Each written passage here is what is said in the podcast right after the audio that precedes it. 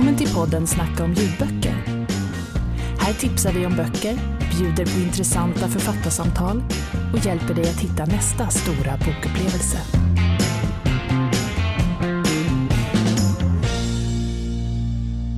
Hej och välkomna till Snacka om ljudböcker-podden med mig Sissel. Och mig, Åsa.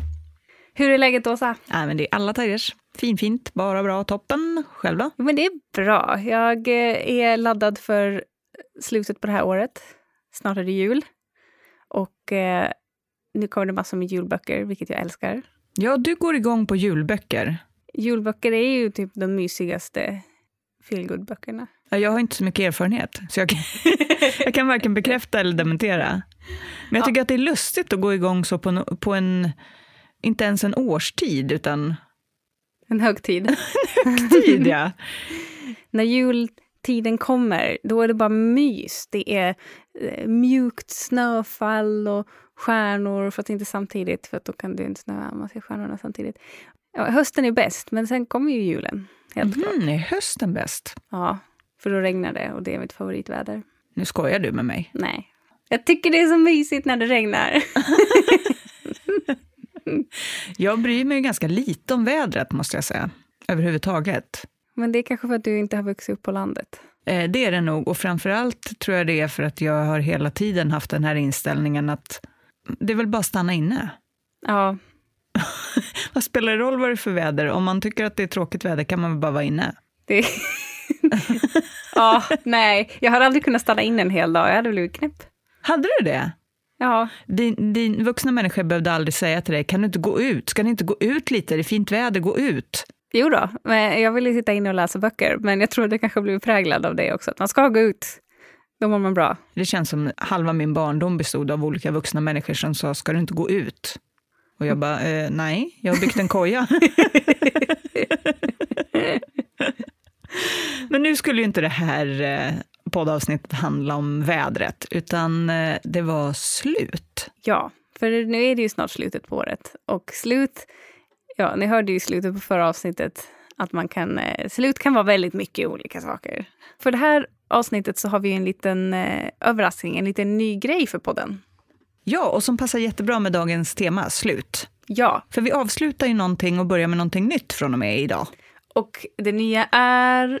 Nytt omslag! Ja, jag är så nöjd med det här omslaget. Jag tycker det är så snyggt. Jag tycker också att det är snyggt. Och inte bara för att det är våra snygga nyllen, utan för att det är snyggt formgivet också. Ja, och, och nu ser man ju faktiskt vilka det är som pratar också. Så ja. det är kul. Ja, men jag hoppas att det, att det blir lite mer personligt. Ja, och att det speglar lite mer vilka vi är i podden nu på omslaget. Precis. Sen ska man såklart följa oss på Instagram också, på podden Snacka om ljudböcker som kontot heter där. Då får man se våra nyllen lite till och från. Ja, och ibland ger vi till och med lite boktips och ibland är vi till och med lite roliga. det har hänt att vi har varit roliga.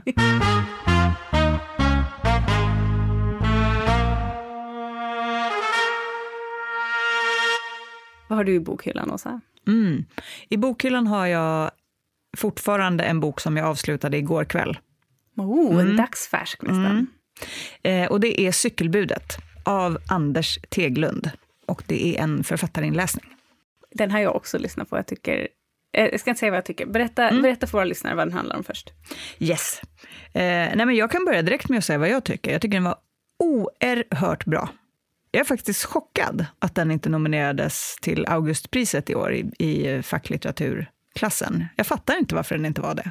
Men det är en biografi på sätt och vis. Eh, Anders som har skrivit boken, han är pianist och han driver också bokförlaget Teg Publishing. Den utspelar sig i centrala Göteborg.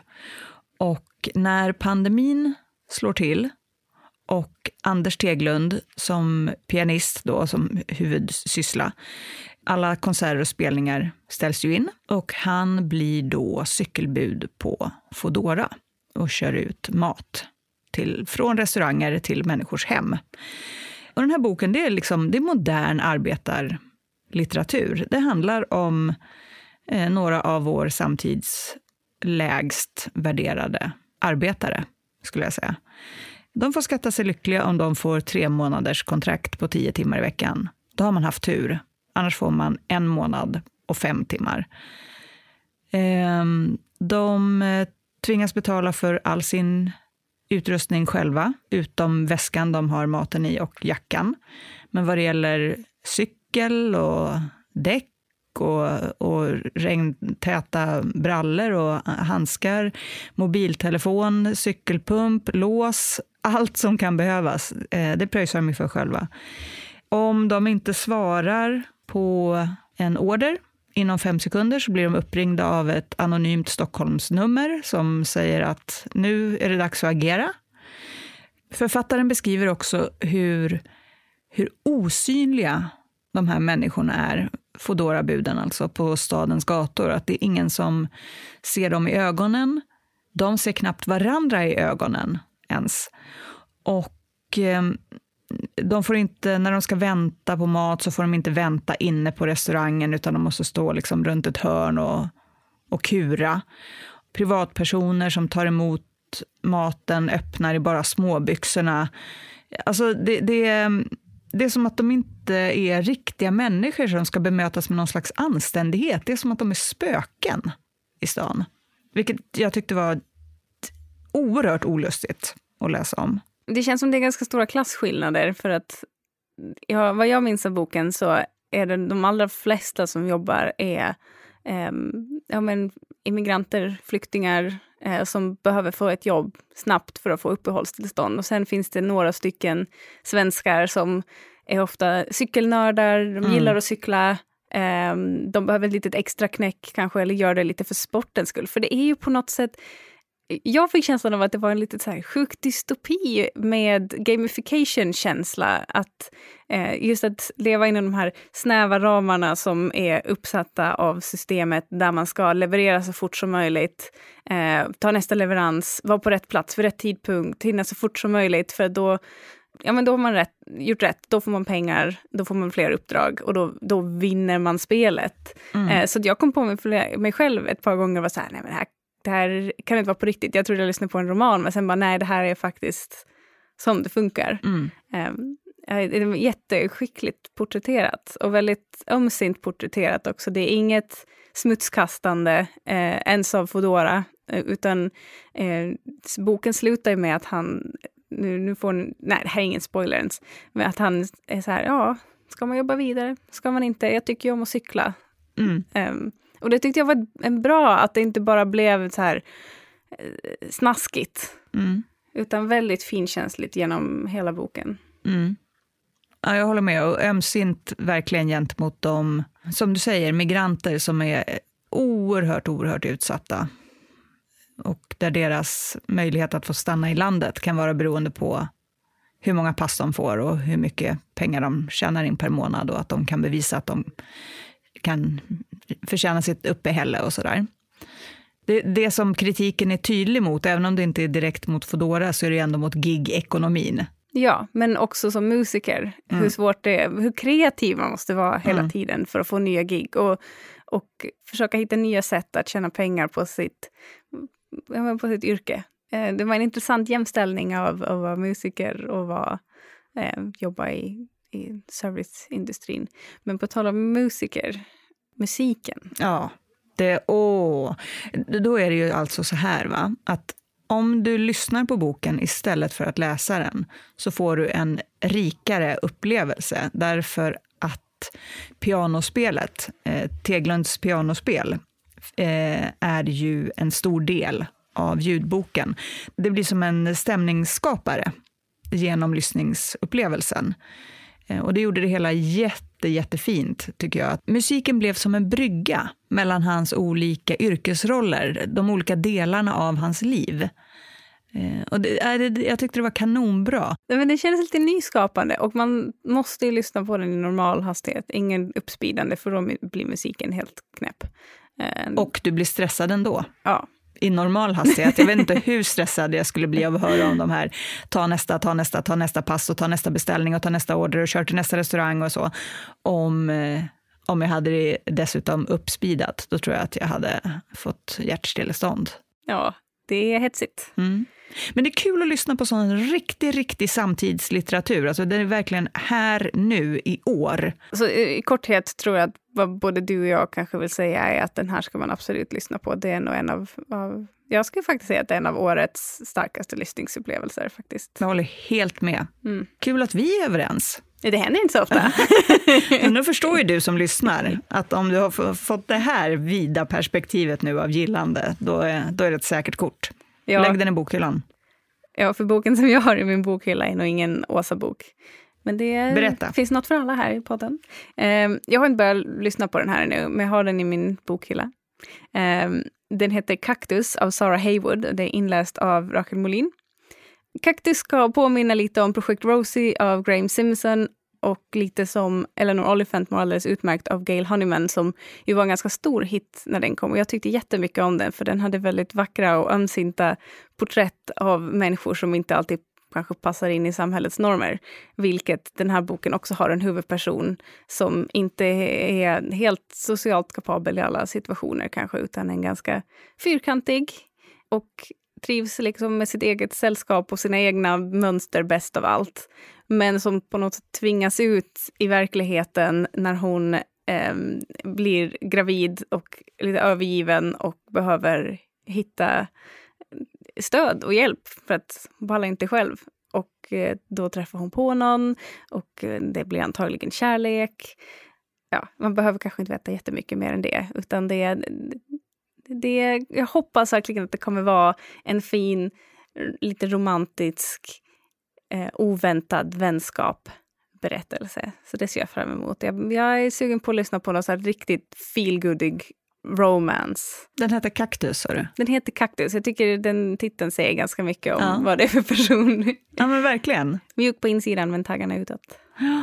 Jag gillar en, enordstitlar. Mm, jag gillar omslaget också. Det är en, en kvinna som håller i en kaktus och man ser liksom bara kaktusen och hennes axlar och ner till höften ungefär. Och det är det som är eh, omslaget. Det är en väldigt så här, tydlig on point. Mm. Så, ja, det har jag i min bokhylla i alla fall. Mm. Jag har Spännande. In, ja, jag har inte börjat lyssna på den än, men jag, jag gillar ju Rakel Molin också, speciellt efter att jag lyssnat på lite Marianne Keys böcker som hon läste in, så tycker jag ännu mer om henne. Ja, och om den kan mäta sig med Eleanor Oliphant, då, då kommer den ju vara Toppen. The Dearly Beloved. Jag har inte hört en människa som inte gillar den boken.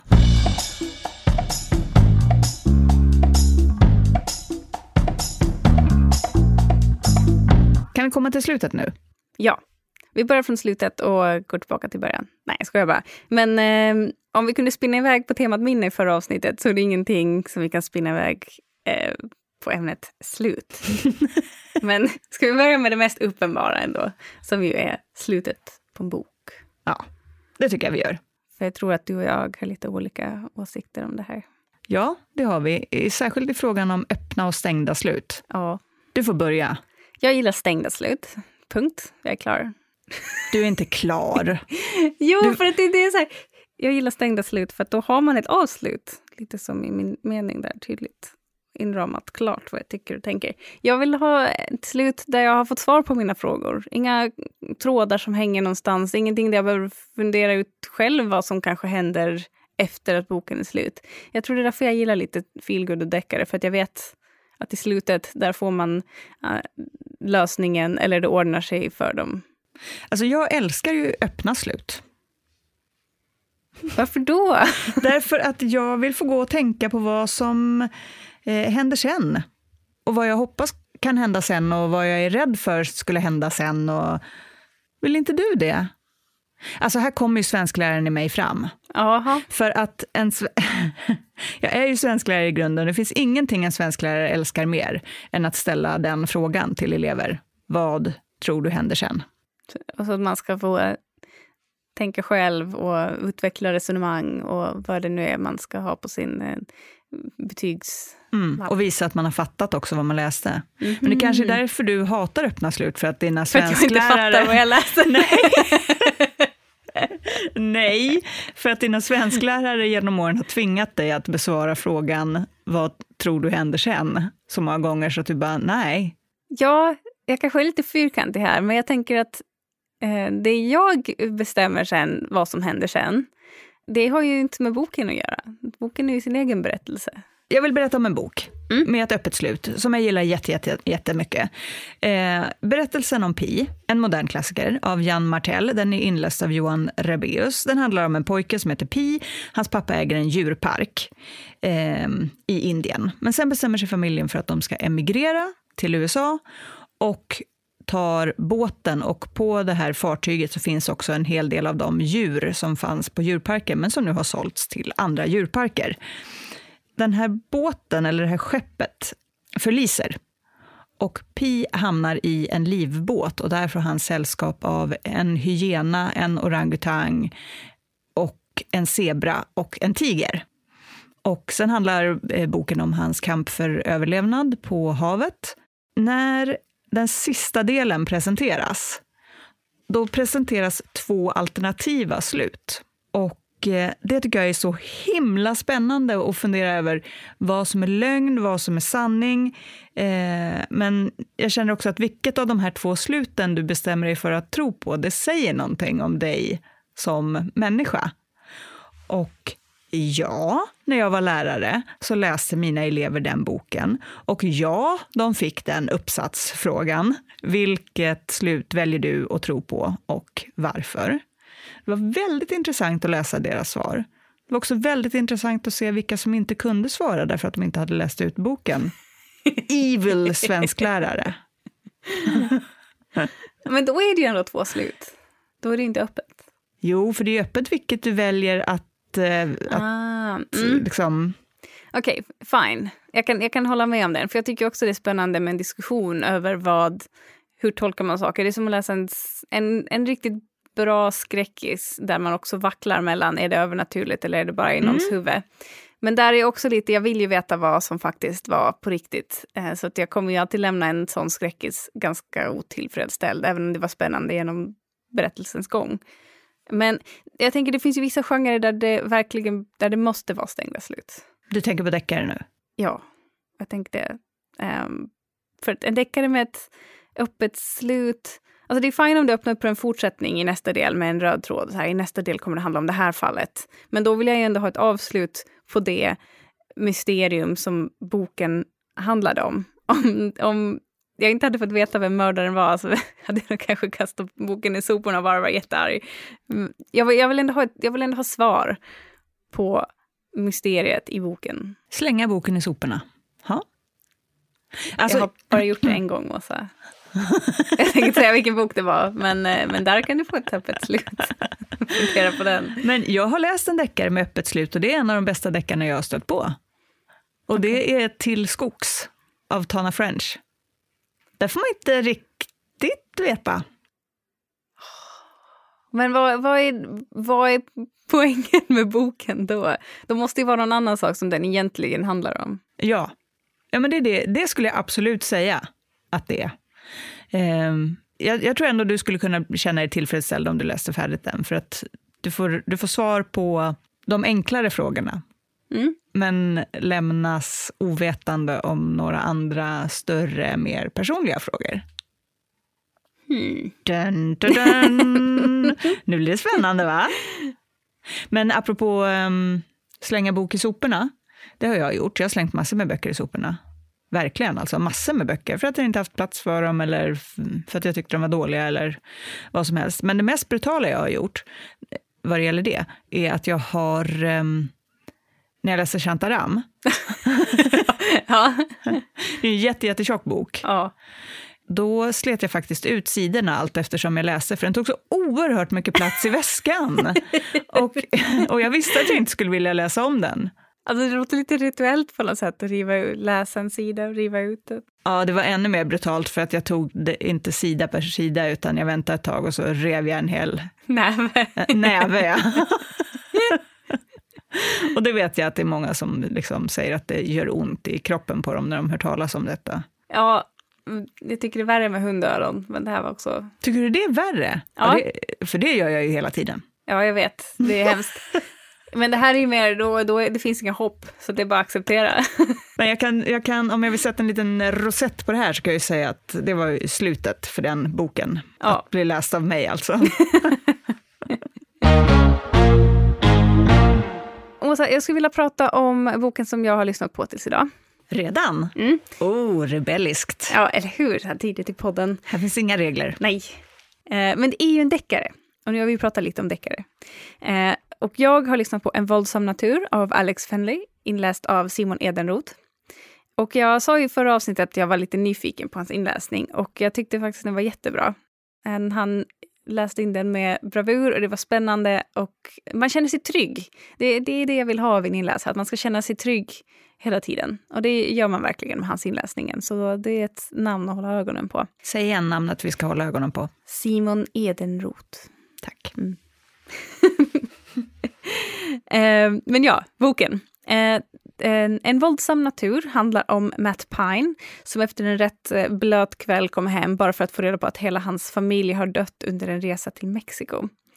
Eller ja, eh, inte alla har dött, för det är inte det brottet som den här boken är döpt efter, eh, utan det handlar om Mats äldre bror Danny som sitter i fängelse som är dömd för mordet på sin flickvän när de gick i high school. Vänta, stopp, stopp. Det finns alltså en familjemedlem som är i livet fortfarande, förutom han själv? Ja, precis. Ja. Så Danny och Matt lever fortfarande, men resten av familjen dog under en resa till Mexiko. Olycksdrabbad familj, får man ju säga. Jag kommer till varför. Ah. Eller ja, det är också det som boken utreder. Eh, men namnet på boken, En våldsam natur, har som sagt inte med mordet i Mexiko att göra, utan det har med mordet som begicks eh, då när de gick i high school. Och det blev mycket uppmärksammat för Netflix i den här fiktiva boken. Men jag tycker det är kul att de plockar in Netflix, för det ger ju en verklighetsförankring. De gjorde en true crime tv-serie där man undersökte fallet eh, i äkta ja, true crime-stil. Eh, med intervjuer med alla och, och kapitlerna börjar, flera av dem, med ett, vad ska man säga, ett, ett klipp från den här tv-serien då, eh, där de beskriver eh, vad som händer i det avsnittet och vem de intervjuar. Och, ja, men det, det är Det låter jättekul, vilket modernt grepp. Ja, jag tyckte också det var kul och det var därför jag var lite sugen på den från början, just för att den, den kopplar till någonting väldigt verkligt. Netflix har ju gjort många sådana tv-serier och det finns ju ganska mycket true crime-poddar som har gjorts där man sen har hittat nytt bevismaterial och sen har det liksom gått vidare. Och jag tänker på, eh, vad heter hon, McNamaras eh, I'll be gone Mm. in the dark, eh, som också sen faktiskt ledde till att de kunde fånga den här seriemördaren. Men ja, sidospår, det är det vi är bäst på. Mm. Eh, Men, eh, så först är Matt bara förkrossad, hela hans, nästan, hela hans familj är död. Han har ingen kontakt med Danny. Men snart börjar han ana att någonting underligt är på gång och de här båda fallen börjar sakta men säkert flätas samman. Och vi får också höra familjens röster innan de dog kapitel för kapitel ny- nystas olika hemligheter upp för att till sist avslöja den stora hemligheten, vad som egentligen hände den där kvällen när Dannys flickvän blev mördad och den andra stora hemligheten, vad som egentligen hände i Mexiko och varför. Mm. Ehm, och boken är väldigt skicklig på att väva in hemligheter och droppa hintar om vad som skulle kunna vara motiv. Varje familjemedlem har en egen liten hemlighet och kan det vara det som har lett till det här mordet? Och, ja, men de, de droppar snyggt genomgående så att man får en liten hint hela tiden och alltid håller sig på tårna och börjar, får börja fundera på hur allting hänger ihop. Och det gillar jag verkligen i en deckare, när man får tänka själv och försöka fundera ut vad är motivet? Vad är det egentligen som är den här nöten som ska knäckas i slutet? Men ibland blir den kanske lite ambitiös. Um, saker som borde ha varit viktiga, typ hela Mats familj blev uh, mördad i Mexiko, långt borta från där han var, för den här boken utspelar sig i USA. Men hela den känslostormen som borde ha varit, den hamnade lite i skuggan för det här fallet och för Mats egna personliga draman. Han träffar någon gammal, något gammalt ex och då handlar det bara om att han eh, fortfarande är attraherad av henne medan hans familj håller på att begravs. Det är liksom, ibland blir det lite okänsligt. Det låter makabert. Ja, tappar kanske lite. Den kunde ha gått in lite djupare på känslorna. Men om det inte är det man vill ha, då är det en, en helt bra, spännande deckare. Tycker jag. Eller thriller ska jag kalla den då. För att det handlar visserligen om en polis, min favoritkaraktär i hela boken för övrigt. Hon är jättecool. Men eh, annars handlar det ju mer om eh, Matt och familjen och eh, de här berättelserna som, som vävs samman. Men, och här, här kommer vi till varför eh, jag hade den här i ett avsnitt om slutet. Alla röda trådar, falska spår och hemligheter fick sin förklaring i slutet. Det var inte en enda sten som inte fick vara vänd på och man fick ta reda på vad som fanns på andra sidan. Hur komplicerat och hopkokt det än var, för att ibland hängde jag inte riktigt med på man börjar fundera, men det där som hände där, hur kan det ha hänt om det här hände här samtidigt? Jag fick det inte att gå ihop, men allting bara knöts ihop så himla fint på slutet. Då, så jag tyckte det var väldigt, väldigt bra. Jag var väldigt tillfredsställd med boken när jag hade lyssnat klart. Har vi en Marie Kondo-tagg? Förordningssamma böcker. ja, i Storytel appen eh, för de som gillar när allting är så här prydligt paketerat det hade varit min favorittagg tror jag i sådana fall.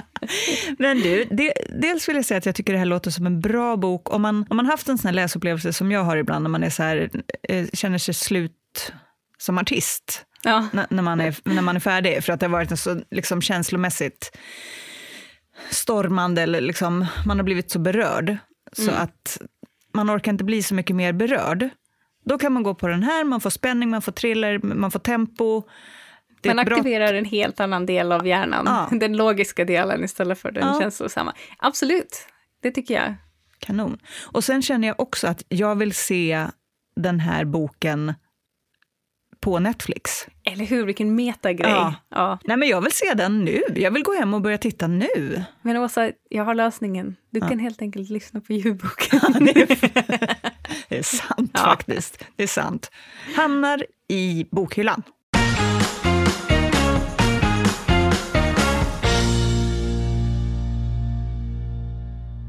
Ja, då var det ju det där med att vara lite trött efter att ha läst en emotionellt krävande bok. Här kommer jag! Eh, jag har ju läst eh, Försoning av Ian McEwan till det här avsnittet. Vi har den som e-bok. Eh, så jag har läst den på min Storytel Reader. Jag tjatar om det varenda avsnitt, men det är gud vad jag älskar min reader alltså. Det säger jag inte för jag måste. Jag tycker verkligen att det är en fantastisk uppfinning. Bara det här med att eh, man kan ju ställa in olika ljusstyrka. Mm. Och så då när jag går och lägger mig på kvällen, då tar jag på lägsta ljusstyrka så att det blir liksom skumt i rummet. Och så behöver jag ju inte ha läslampan tänd och störa min man.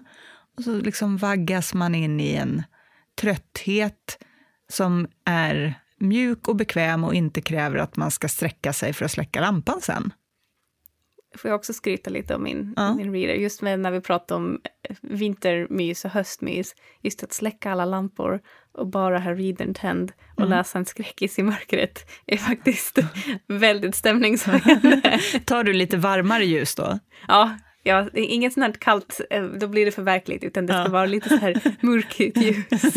så läser man en kvinna i svart eller något sånt. Ah, skitbra. Stämningshöjare. Ja, nej men det är verkligen, jag tycker att det är en jätte, jättebra grej. Och just att den inte um, har sånt um, skarpt ljus som är på telefonen, till exempel. Att den är, det blir lättare att somna. Men det beror på vad man läser såklart. Mm. Ja. Om man läser En kvinna i svart är det svårt att sova. Ja, då är det svårt att sova. Eh, men jag har då läst eh, Försoning av Ian McEwan. Och det här är den tredje boken jag läser av honom. Eh, jag har tidigare läst På Chesapeake Beach och Domaren. Och jag gillade båda de böckerna, men det här är absolut det bästa jag har läst av honom. Utan tvekan. Alltså den sopar banan med de andra mycket bra böckerna. Eh, men nu hör det då till saken, som jag berättade i förra avsnittet, att innan jag läste eh, boken så hade jag ju sett filmen, filmatiseringen. Så jag visste redan att det finns en redig twist på alltihop. Och jag, jag kunde liksom gåtans lösning, eller vad man ska säga. Men vet du, det gjorde läsningen ännu starkare det hade jag inte riktigt väntat mig, men, men det blev liksom gastkramande. Du vet i Att döda ett barn av Stig Dagerman, mm. Eh, novellen, då vet ju redan i titeln att ett barn kommer att dö, för den heter Att döda ett barn. Och så sitter du där och följer den där äh, lilla blå bilen som körs av en, en lycklig man som bara ska till havet. Och det där barnet som ska gå över vägen för att låna socker och så sitter man och skriker inombords och hoppas att det inte ska ske, att inte deras vägar ska mötas. Fast man vet hela tiden att det kommer ske. Så blev det i försoning. För mig. Att jag satt och bara, gör, nej, gör inte det där, säg inte det där, gå inte, gå inte dit. Gör, liksom. Och så vet man att... Det är som när man inte kan titta bort från en olycka, heter det inte så? Ja, men ja. kanske lite så. Um, men det finns, det finns många anledningar att läsa försoning, försoning. Jag vill börja med att säga att om du är intresserad, om du tycker om att läsa för att du tycker om stilistisk skicklighet, då har du skäl att läsa Försoning. Den är, den är skriven så att den första delen, som är hela första halvan av boken, utspelar sig under en enda dag. Därefter följer ett par ytterligare delar där tiden snurrar på snabbare och snabbare. Man kommer längre fram i tiden och på kortare tid. Och i de delarna så avtäcks konsekvenserna av de händelser som sker i den här första delen.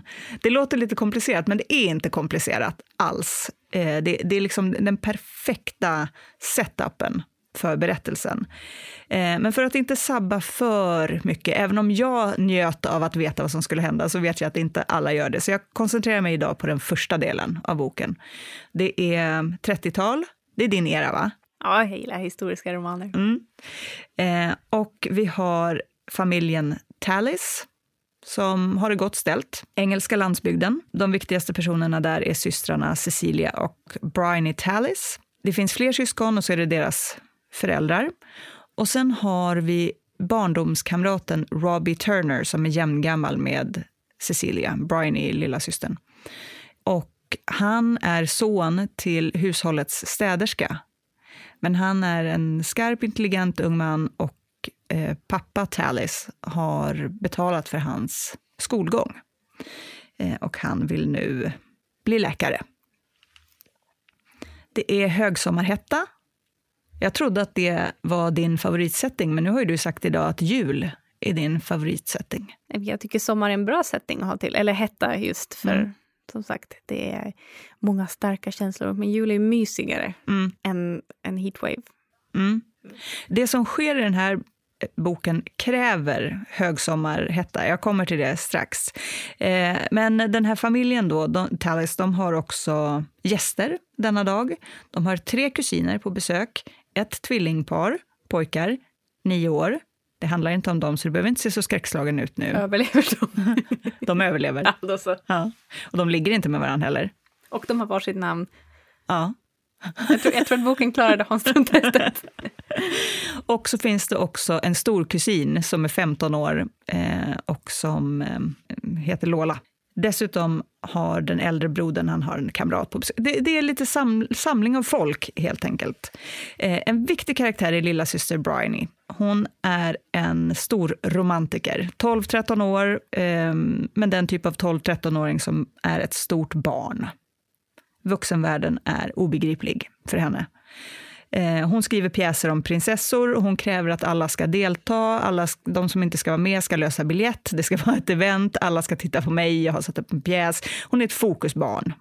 Stora syster Cecilia, hon läser litteratur på universitetet. Mamma tycker det är helt onödigt. Varför gå i skolan och läsa sådana böcker som andra läser hemma på fritiden? Hon ska ju ändå bara bli gift så småningom eller någonting. Vad håller hon på med det där för? Eh, Och Cecilia och Robbie, eller alla egentligen, men Cecilia och Robbie de är ju jämngamla och de är barndomsvänner. Men det här är dagen de inser att de älskar varandra. Det också, kommer också att bli Bryonys sista dag som barn. Hon ser nämligen en scen utspela sig vid en fontän. Och det är här sommarhettan kommer in i bilden. Därför att Cecilia kommer dit med en vas som hon ska fylla med vatten. Och Robbie insisterar på att börja hjälpa till. Så de drar i varsitt öra av den här vasen och den går sönder och faller till botten av fontänen. Och då klär Cecilia ursinnigt av sig bara ner till underkläderna och kliver ner, vadar ner i fontänen och plockar upp delarna. Och sen går hon in. Och Robbie står där och glor som en fåne. Eh, det här missuppfattar Bryony, som ser genom ett fönster, fullkomligt. Och hon bestämmer sig för att systern måste skyddas. Eh, av storkusinen Lola, 15 bast, namnet är ju viktigt här. Eh, Lola och Lolita är ju samma lika. Eh, så lär hon sig orden psykopat och pervers, som hon då bestämmer sig för, stämmer in på Robbie. Eh, och när hon sen tjuvläser ett brev från honom till Cecilia som innehåller en snuskig kommentar och slutligen kommer på det här kärleksparet i en intim situation, då där har hon liksom bestämt sig för vad han är för typ av människa. Senare på kvällen sticker småkusinerna, tvillingarna, de bestämmer sig för att rymma hemifrån för de är besvikna på att det inte blev någon pjäs. Helt relaterbart. ja. Och eh, alla måste ut och leta. Och när Bryony går runt och letar så ser hon en man ha sex med storkusinen Lola. Och hon drar ju omedelbart slutsatsen att det måste vara psykopaten Robbie som har tvingat sig på Lola. Så när Robbie kommer tillbaka till huset efter sökandet, sist av alla, med en liten kille på axlarna och en liten kille i famnen och har verkligen hit, lyckats hitta dem, eh, då väntar ju snuten på honom. Och sen spinner det vidare då hur deras liv utvecklas efter det här vittnesmålet. Eh, hur livet blir för Bryony, som har anklagat en man. Hur det blir för Cecilia och hur, inte minst hur det blir för Robbie. Och det kan låta som att det ska vara självklart hur det kommer gå, men det är det icke. Och det man tror att man har fattat och vet, det vet man inte. Och alltså det är, det läggs till nya pusselbitar ända till sista sidan i princip.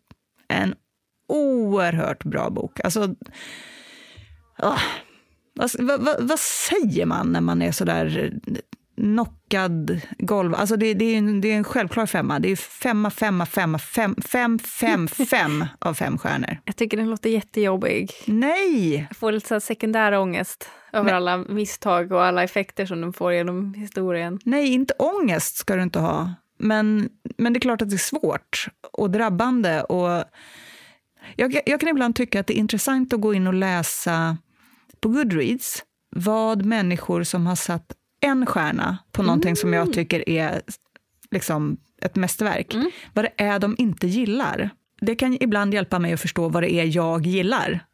Men, men här tog jag det så personligt. Ja.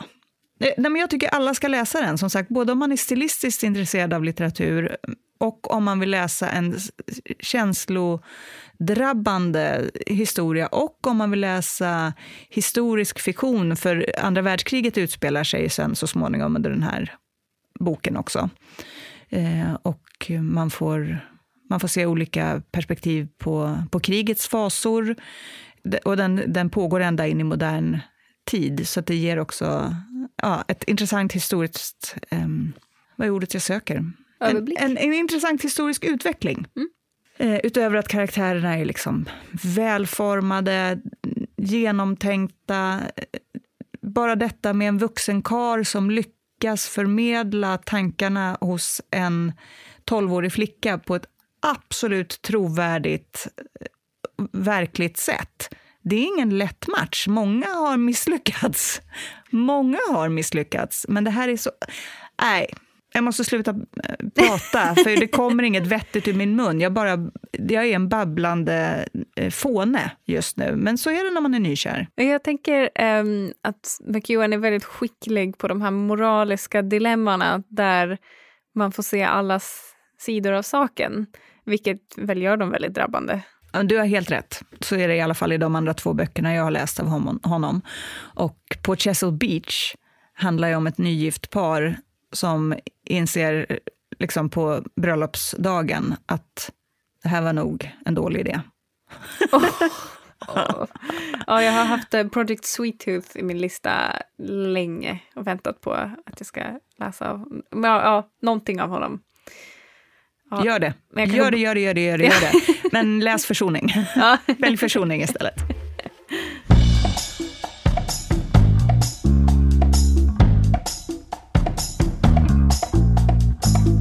Det känns som du fick en, en ganska stark bok som din eh, sista bok att läsa till för ett poddavsnitt det här året. Ja, det, det fick jag. Långt.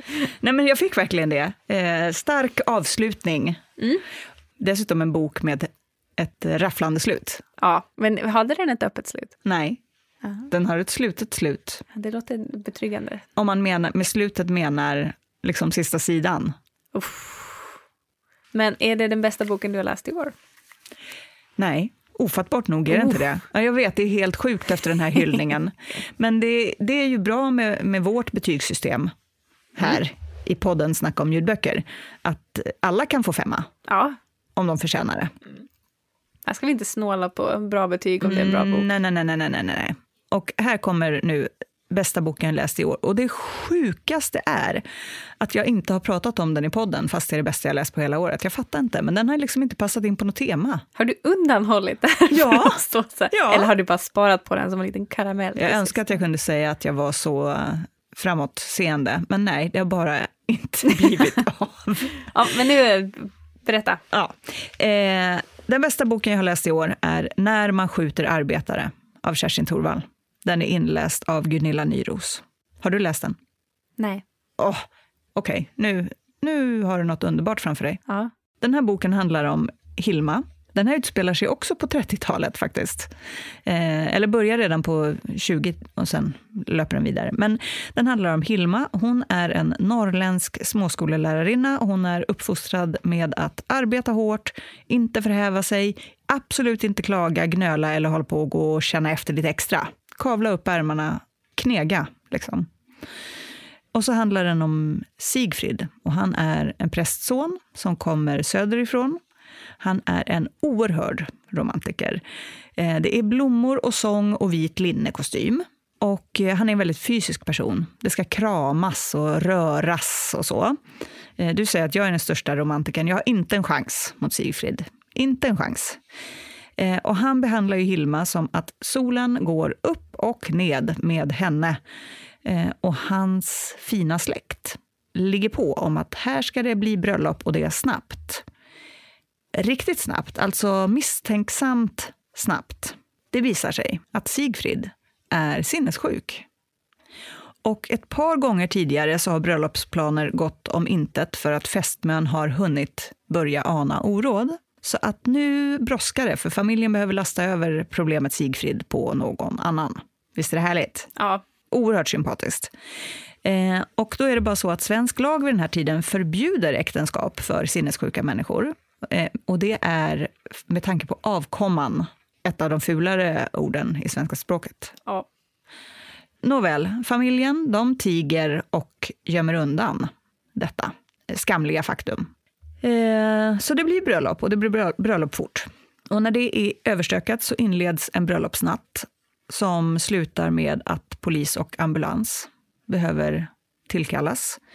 Sigfrid tas till sinnessjukhus. Han är liksom en frustande, vrålande, fradgande... Han, han är som ett djur. Och Hilma behöver tas till akuten med söndertrasat underliv för att hon har ju utsatts för det mest sanslöst brutala eh, överfalls, våldtäkts... Alltså, för, förfärligt, förskräckligt. Och sen blir det ju då så att kan Hilma berätta vad som har hänt för någon? Näpp. Det kan hon ju såklart inte, för det är så skamligt. Och man ska ju inte hålla på och gnälla och klaga och höras och synas och så. Så det blir ett helt liv av hemlighållande och smusslande och skräck. Och inte minst när dottern Signe kommer ska vansinnet gå i arv, för det första. Och vad kan Sig Sigfrid tänkas få för idéer med barnet? För han släpps ju ut senare. Eh, och vad är det för sanningar som kommer komma fram och så vidare. Alltså den är, den är så... Nej men jag, har, jag vet inte vad jag ska använda för ord för att beskriva hur bra den här är. Det låter fruktansvärt. Men också gripande. Det är precis vad det är. Eh, och man känner det ju så med denna kvinna, även när hon beter sig illa, för det gör hon verkligen ibland. Men, men hon, är ju så, hon är ju så fångad, liksom. hon är så inlåst i det hon kommer ifrån och i att vara kvinna och att ha blivit lurad och den bitterheten i att ha blivit lurad. Eh, och det här barnet och alla blandade känslor som naturligtvis kommer med det. Så att, ja, hon, hon är inte... Hon, är inte supersympatisk i alla lägen, men man känner så med henne ändå. Och Sigfrid är det ju också synd om på något vis. Och, och, den, och eh, som historisk roman betraktat intressant naturligtvis. Och när man skjuter arbetare eh, är en, en replik som det återkommer gång på gång under boken, att för det här hände i en tid då man sköt arbetare, vilket naturligtvis anspelar på skotten i Ådalen 1931. Och nu är det ju så att det finns två delar till, det här är en trilogi. Men ska man våga, alltså ska... Man vill ju veta vad som händer. Ja. Därav men... de stängda sluten, de bara lockar en. Mm, ja, men tänk om den inte kan leva upp när man har haft en sån här, det är ju en sån risk. Ja, för dig är det ju en risk för att du behöver ju läsa klart allting som du börjar. Mm. Jag hade bara lagt undan den om jag inte gillade den. Men hade inte du då ångrat bittert resten av ditt liv att du inte lät det vara med den här fantastiska första upplevelsen? Det vågar jag inte uttala mig om. mm. Det är ju den, skräcken att behöva ångra något resten av sitt liv. Det är stora saker vi talar om här. Böcker. Oh, det är ju livet. vad, vad var det du sa om att du inte var den största romantikern? Vi ska springa ut och köpa en vit linnekostym. Ja, där har vi det. Det som är kämpigt är att alltid när jag ska berätta om någonting som jag älskat sådär extra innerligt, då blir det som att jag skrämmer bort dig från den boken. Det är för att du gillar de, de deppigaste böckerna. Men jag, en av de bästa böckerna som jag lyssnade på i år, det var också en ganska deppig bok om jag ska vara helt ärlig. Tell me more. De, de slår ju an någonting starkt igen i alla fall. Men det här är en bok som jag sa redan i februari att det här kommer att vara den största läsupplevelsen i år. Jag tror faktiskt att det var det. Wow. Ja. Eh, och det var Den sista migrationen av Charlotte McConaughey som kom. Ja, men den kom väl i februari tror jag, i januari till och med. Och den är inläst av Gunilla Leining.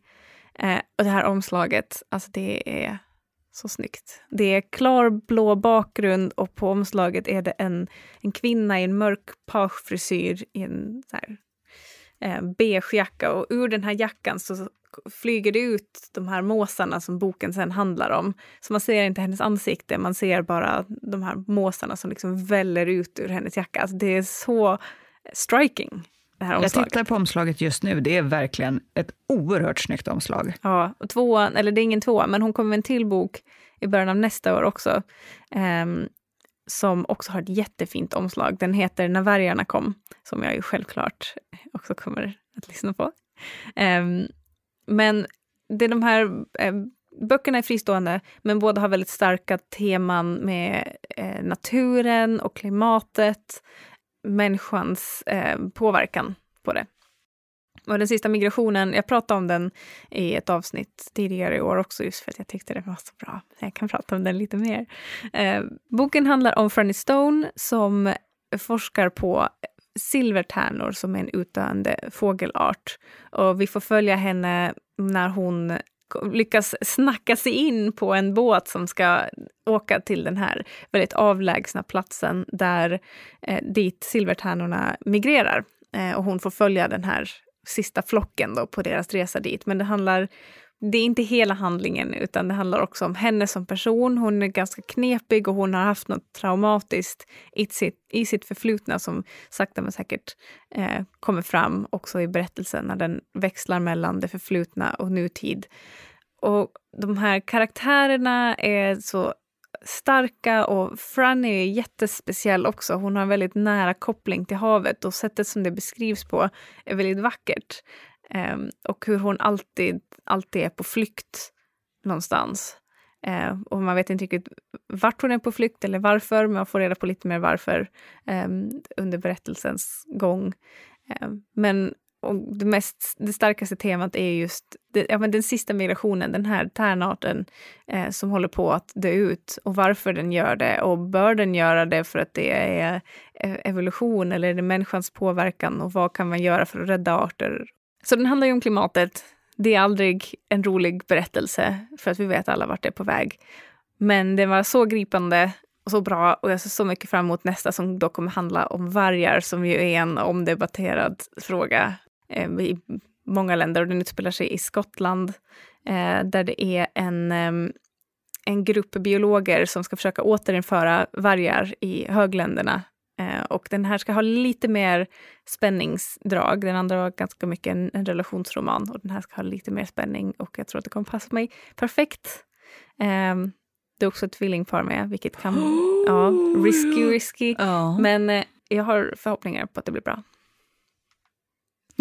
Iskallt. Jag har faktiskt läst väldigt mycket klimatböcker på senare tid och som sagt, de är aldrig eh, peppiga eller feelgood, det ska de inte vara. Men de har alla satt kvar, suttit kvar väldigt starkt. Eh, förutom det här så är det såklart Maja Lundes eh, böcker om mm. eh, Przewalskis häst, eh, Blå och eh, Binas historia som jag starkt rekommenderar till alla att läsa för att det här är ingenting som man kan ignorera längre utan det är viktiga böcker att läsa och de är otroligt välskrivna. Så det, det är min starkaste läsupplevelse i år.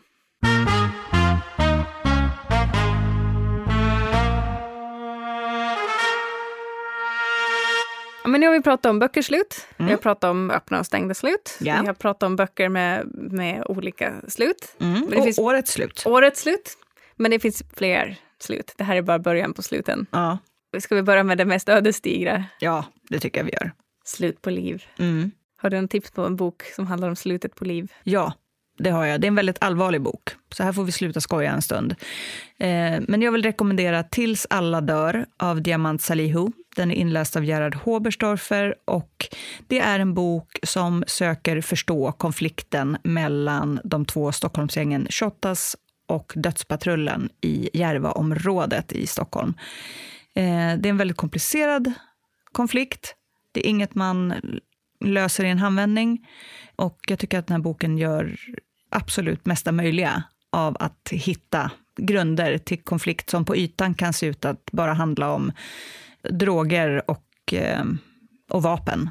Men, men så är det inte när det är människor som har varit lekkamrater och som nu skjuter ihjäl varandra på öppen gata. Jag lärde mig väldigt, väldigt mycket av att läsa den här boken och jag vill, jag vill rekommendera den om man vill sätta sig in i en av vår samtids och lokala stora viktiga frågor. Jättebra tips. Mm. Jag hoppar in på ett lite lättsammare tema, nu när vi haft ett allvarligt. Och eh, jag tänkte tipsa om en bok som man inte vill ska ta slut. Mm, mm. Smart. Eh, och nu var det ett tag sedan jag läste den här, men den här författaren kom precis ut med en ny bok, The Lincoln Highway. Eh, men jag tänkte tipsa om Amor Towles tidigare bok En gentleman i Moskva, som handlar om en rysk man som sätts i politisk husarrest i Moskva på, vad kan det ha varit, 20-talet kanske. Jag minns att jag bara läste den så långsamt och njöt av varje ord för att han, den här personen är en sån livsnjutare. Jag tyckte det var underbart och de här beskrivningarna är väldigt on point. Jag tyckte den var superfin och en bok som jag kunde ha suttit och bara så njutit av hur länge som helst. Eh, så den vill jag tipsa om. E-bok eller ljudbok? Både och. Oj, oj, då kan man dra ner hastigheten till 0,75 så var den ännu längre. Ja. Vem är det som läser in? Eh, det är Magnus Råsman. Oh, herregud vad han armbågar sig in i den här. Ett väldigt passivt armbågande i och för sig. Ja, han läser som, mycket bra böcker helt ja, enkelt. Det är vi som väljer honom snarare. Ja, men en gentleman i Moskva alltså. Men jag, har, jag, jag vet att du också har planerat att tipsa om en eh, bok på temat Slutet gott, allting gott. Ja, jag gick igång på det temat med slut tydligen. Um, min, jul, min första julbok för i år, eh, Vackra vita lögner av Lovisa Wistrand. Eh, trots att den har en lite problematisk kärlekshistoria, eh, hon låtsas alltså vara sin tvillingsyster och försöker få ihop det med en kille på en Nej, resa. Men upp, upp, upp. Det här låter inte som någonting som du skulle rekommendera. Det här låter inte som något som passerar Hanström-testet. Alltså jag gick på det faktum att tvillingarna överlevde och inte låg med varandra och då var ribban ganska låg.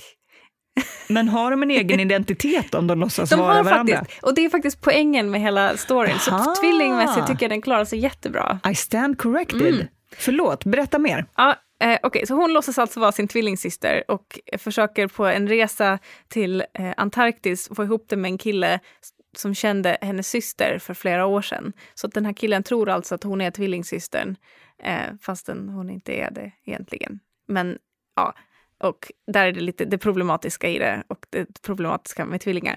Och jag tänkte ett tag bara, herregud, vad är det här? Gaslighting, problem. Låter som också en ond och en god tvilling. Nej, inte riktigt. Men en cool och en mindre cool tvilling, helt klart.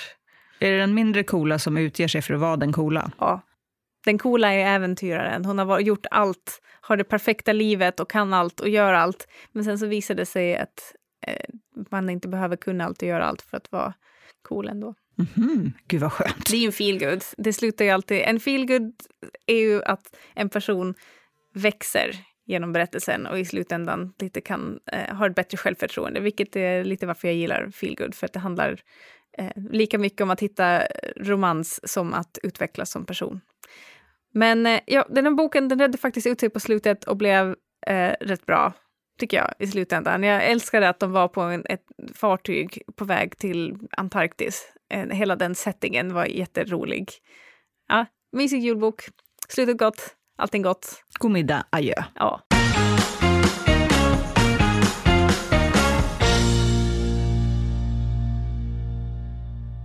En till sak som kan ta slut, det är ju en relation.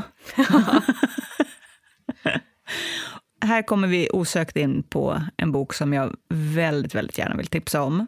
Nämligen Halva Malmö består av killar som dumpat mig av Amanda Romare. Ja, du skrev om den på vårt Insta-konto. Ja.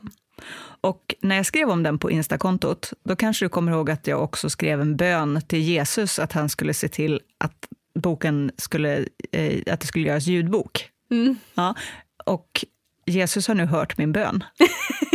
Så att nu kommer Halva Malmö, som, eh, Halva Malmö består av killar som dumpat mig som ljudbok 18 december. Och eh, det är inläsning av Hanna Ndau Norby. Rakt in i bokhyllan. Japp. För dig och alla andra människor.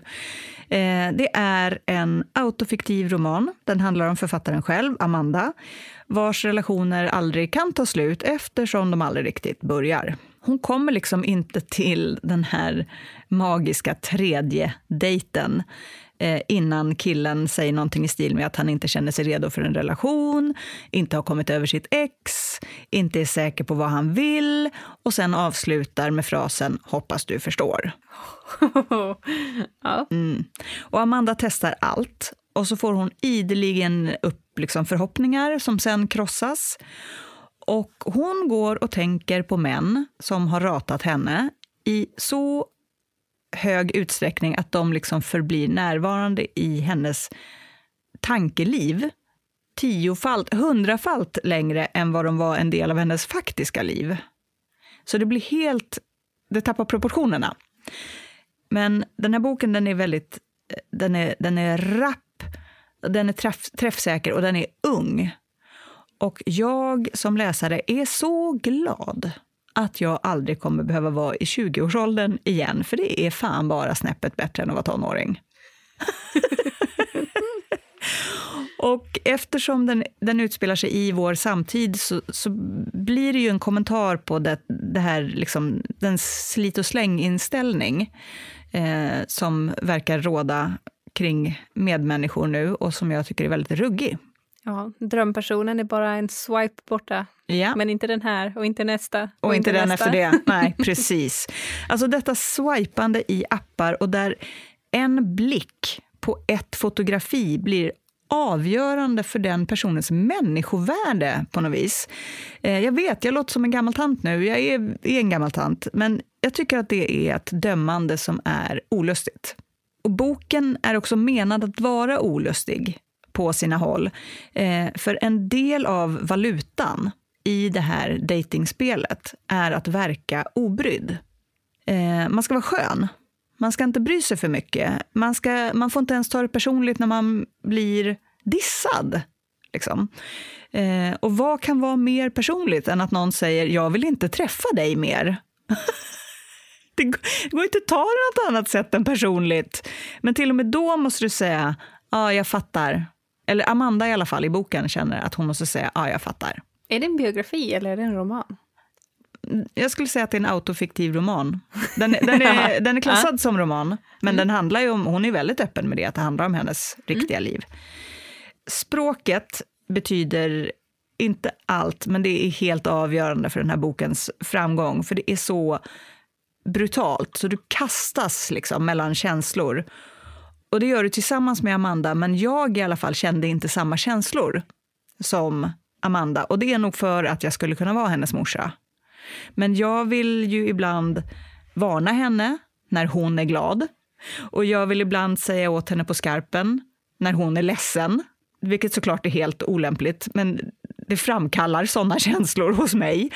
Och ibland vill jag ta på henne pyjamas och borsta tänderna på henne och säga att du kan ta sängen så tar jag soffan. Eh, och imorgon ska vi ha skons till frukost.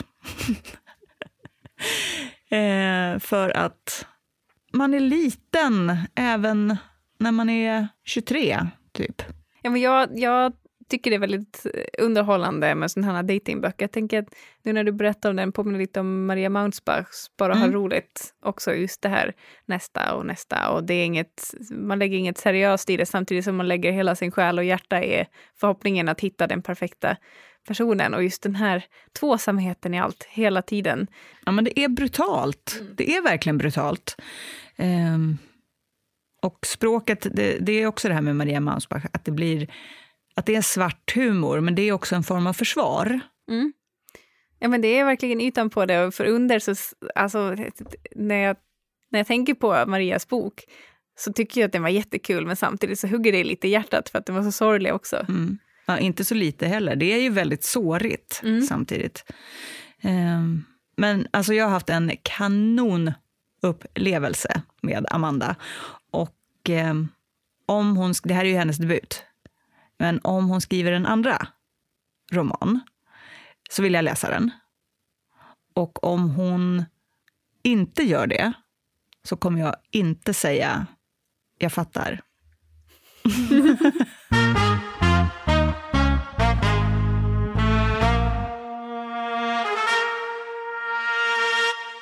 har tänkt på ett slut till. Det sista slutet. Slutet på allt. Och nu blir det drama. Apokalypsen. Oj, oj, oj, oj. Ja. Eh, som ju kommer tillbaka på olika sätt i litteraturen. Eh, ibland finns det ett, en fortsättning efteråt, postapokalyps, också spännande tema. Men jag tänkte mer på eh, Jorden går under i slutet. Eh, så då, det hade varit dåligt av mig att inte nämna Mats Strandbergs bok Slutet här.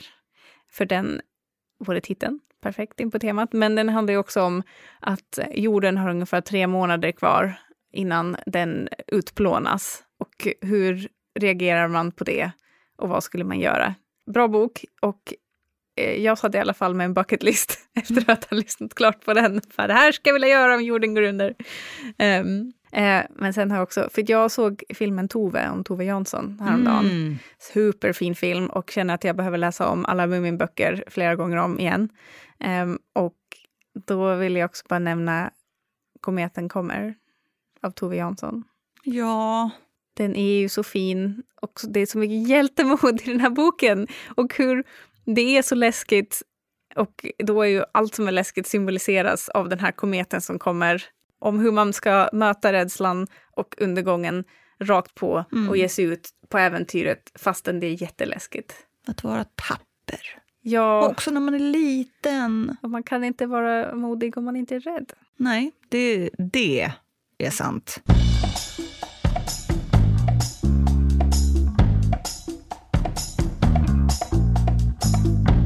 Slut på det här avsnittet. Åsa, dags att blicka framåt mot nästa år.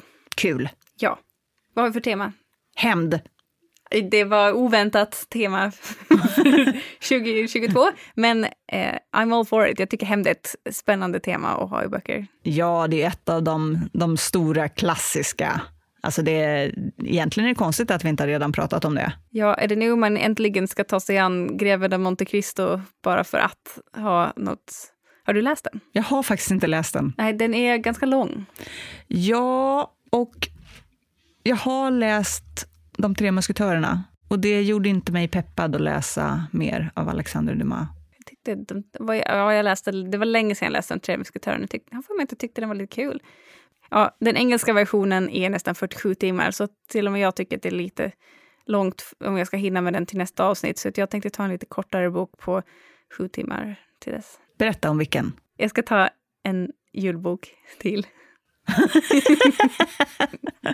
jag ska ta... En julbok om hämnd. Ja! Men det här är ju rafflande. Berätta mer. Eh, Jag blev som upplivad. Ja, eller hur? Mm. Ja, men det här är Sockersöta lögner av Alice Ekström som eh, är del två i en serie, men det verkar som den byter karaktärer som den handlar om, för jag har inte läst den första. Men den handlar om eh, Edvin som är eh, nydumpad och ensam och ledsen på, eh, på ett bröllop när han blir uppraggad av en stilig kar i baren. Eh, bara för att vakna upp dagen efter eh, den här trevliga kvällen med honom och hitta en bunt med pengar bredvid sängen. Och eh, med all rätta extremt förolämpad bestämmer han sig för att hämnas. Och eh, han ska hitta den här mannen, ragga upp honom och utsätta honom för samma sak. Mhm. Eh, jag misstänker att det kommer sluta lyckligt. Men jag tyckte det var lite kul med ett hämndscenario. Eh, Mm. och eh, jag är pepp. Spännande. Jag får, jag får redan en massa tankar om andra böcker som handlar om liknande grejer men som inte är feelgood. det kan ju sluta jättehemskt också. Men, men poängen är feel good med ett hämndtema. Det blir jättebra. Jag ser fram emot att lyssna på det här under julen. Du då? Jag ska läsa True Grit. Ah, vad spännande! Ja, det ser jag fram emot. Eh, Den är skriven av Charles eh, Portis. Det är en eh, 60-talsroman. Den har filmatiserats ett par gånger. Och det handlar om en 14-årig tjej som blir faderslös. Eh, Hennes pappa blir skjuten av en dummis och nu eh, ger hon sig ut på äventyr för att hämnas. Det låter som en perfekt kandidat till det här temat. Absolut, det var så jag tänkte. Sen får vi se om vi hittar lite fler sådana flummiga varianter som vi brukar, som vi brukar göra också. Men den här känns som ett solklart fall. Ja. Men eh, jag tror att det är dags att avrunda året. Ja, vi kan väl bara slå fast att vad mycket bra vi har läst. Ja, jag tycker det. Det har varit ett stabilt lyssningsår. Mycket stabilt. Jag hoppas att nästa blir mer än stabilt. Jag hoppas att det blir fantastiskt. Jag med. Nu tänker jag försöka avsluta det här i stil Mm. eh, genom att säga tack för ett fint år och god fortsättning Ja, god fortsättning. till dig som lyssnar också, såklart. Tack för att du följer oss. Ja, det gör vi. Hej då!